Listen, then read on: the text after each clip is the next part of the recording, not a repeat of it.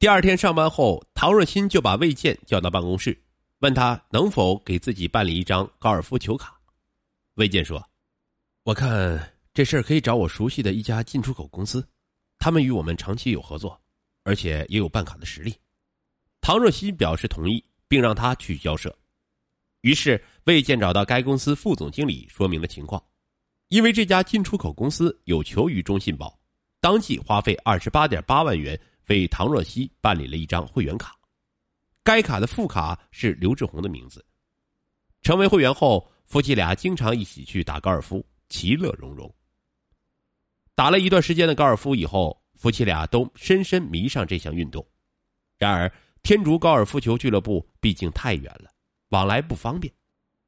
二零零五年七月份，唐若曦听说北京市朝阳区新开了一家高尔夫俱乐部，条件比天竺好得多，离家也近，就让魏健想办法给他办一张卡。魏健找到了某进出口公司国际业务部经理，花了六万三千美元给唐若欣办理了一张会员卡。之后八月的一天。一家公司要的出口业务需要中信宝提供信用担保，该公司总经理请魏健去打高尔夫球，请他加以关照。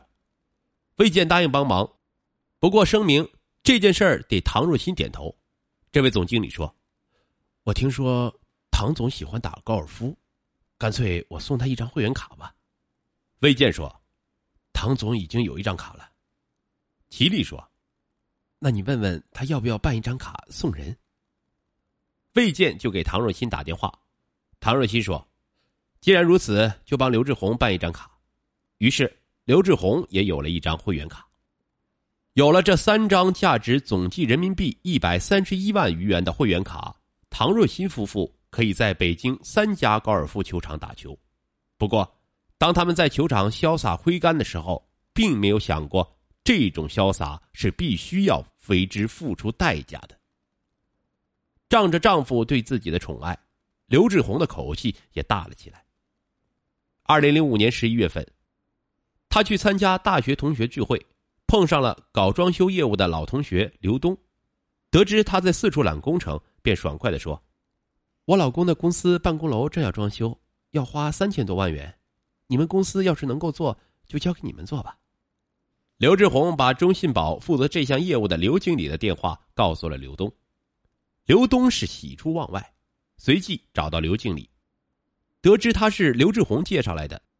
刘经理是沉吟半晌，告诉他说：“虽然刘志宏的老公有最后的决定权，但还是要做好投标书。”刘东投标后打电话给刘志宏，请求他关照。刘志宏答应了。等唐若欣回家后，告诉他说：“自己的老同学想承揽这个工程，希望他不要答应别人。”他说。这事要是没办成，我都没脸见人了。老唐，你可得帮忙啊！唐若欣见妻子很上心，就说：“只要他们报价合理，就让他们做吧。”刘东所在的监理公司中标后，根据国家相关规定，开始组织施工单位进行工程投标。刘东找来七八家熟悉的施工单位投标，其实这只是走个形式，最后中标的是他暗中选定的装饰公司。根据合同，刘东的公司可以拿到三百多万元监理费。在拿到第一笔监理费后，刘东分三次给刘志宏三十七万元，以示感谢。刘志宏觉得自己跟他是朋友，又帮了这么大的忙，拿点钱不要紧，就笑纳了。随后，刘东又通过刘志宏做工作，让唐若欣同意将工程预算由三千万元增加到四千五百万元，然后他以唐若欣的名义。要求施工公司支付百分之十的回扣，施工公司老总觉得对方胃口太大，感到为难，最后勉强答应支付四百二十万元回扣。后来，该公司分七次将四百万元交到刘东手里，声明剩下的二十万元等工程完结结清后再给。不过，直到案发，这二十万元都拖着没给。刘东拿到钱后，给刘志宏送去了一百二十万元。他解释说：“这笔钱本来早就要给他的，但是考虑到工程还没有做完，怕他们有顾虑，不愿收。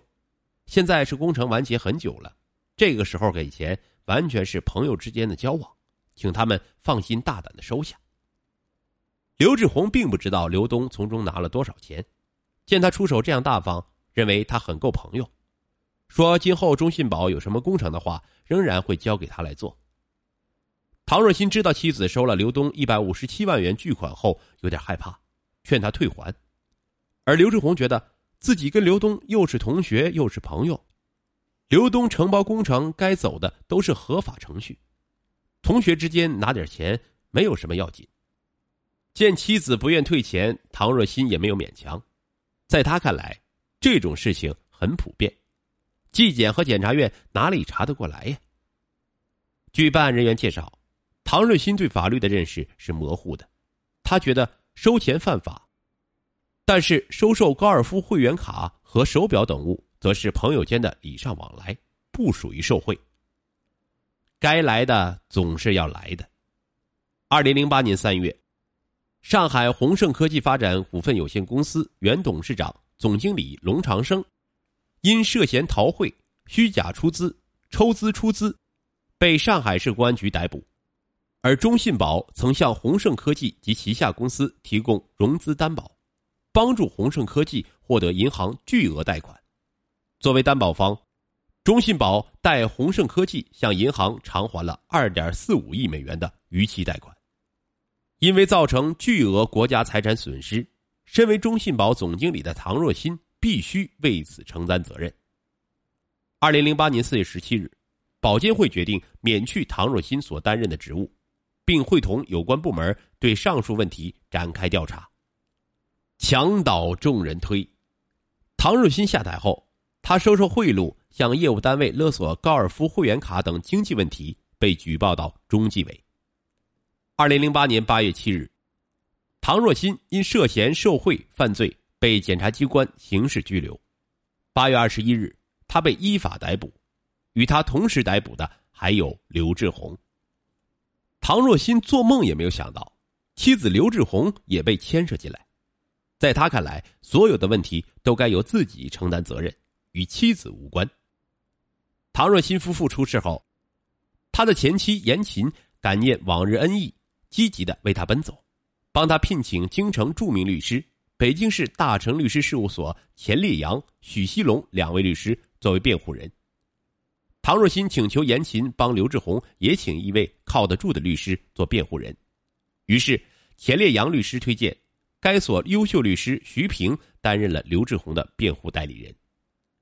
二零零九年九月二日上午，当钱烈阳律师在北京秦城监狱第四会议室会见唐若欣时，唐若欣最后叮嘱他说：“我再表一次态，我和妻子刘志宏的事情我负责。”刘志宏是因为我卷进来的，如果开庭后刘志宏能够放掉的话，我向你鞠一个九十度的躬，想办法将刘志宏早点解救出来。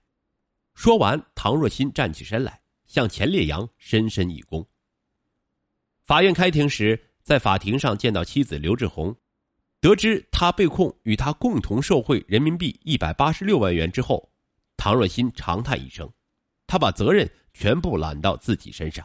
央求司法机关放刘志宏一马，当庭遭到拒绝。被押回监房后，唐若欣日日哀叹，觉得是自己害苦了刘志宏。如果当初他断然拒绝他的这些请求，又何至于落到这步田地？结果自己非但没有给妻子以幸福，反而导致他遭牢狱之灾。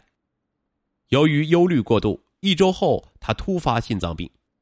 秦城监狱连忙将他送到三零幺医院，他被确诊为间歇性早搏，心律不齐。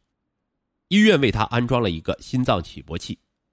二零一零年二月一日，北京市第二中级人民法院一审以唐若欣犯受贿罪、滥用职权罪两罪并罚，判处有期徒刑十四年；以受贿罪判处刘志宏有期徒刑十一年。经反贪部门查实。唐若欣夫妇收受手表、高尔夫球卡、打折房款和刘东贿赂款等，合计三百五十五万元。这些赃款赃物几乎每一笔都与唐若欣对妻子的宠爱有关。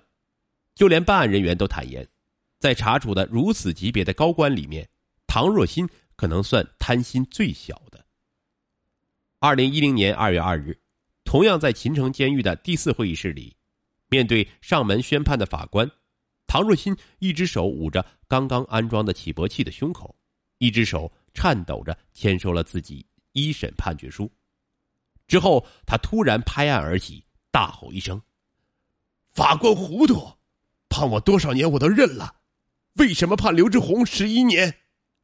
说完，他扭头对律师说：“一定要让刘志宏上诉，哪怕减刑一年，也要不遗余力，请律师再努力一次。”当律师询问唐若欣对他本人一审判决结果的意见时，他决绝的说了八个字：“坚决不服，绝不上诉。”随后，唐若欣晃动着虚弱的身躯走回监舍。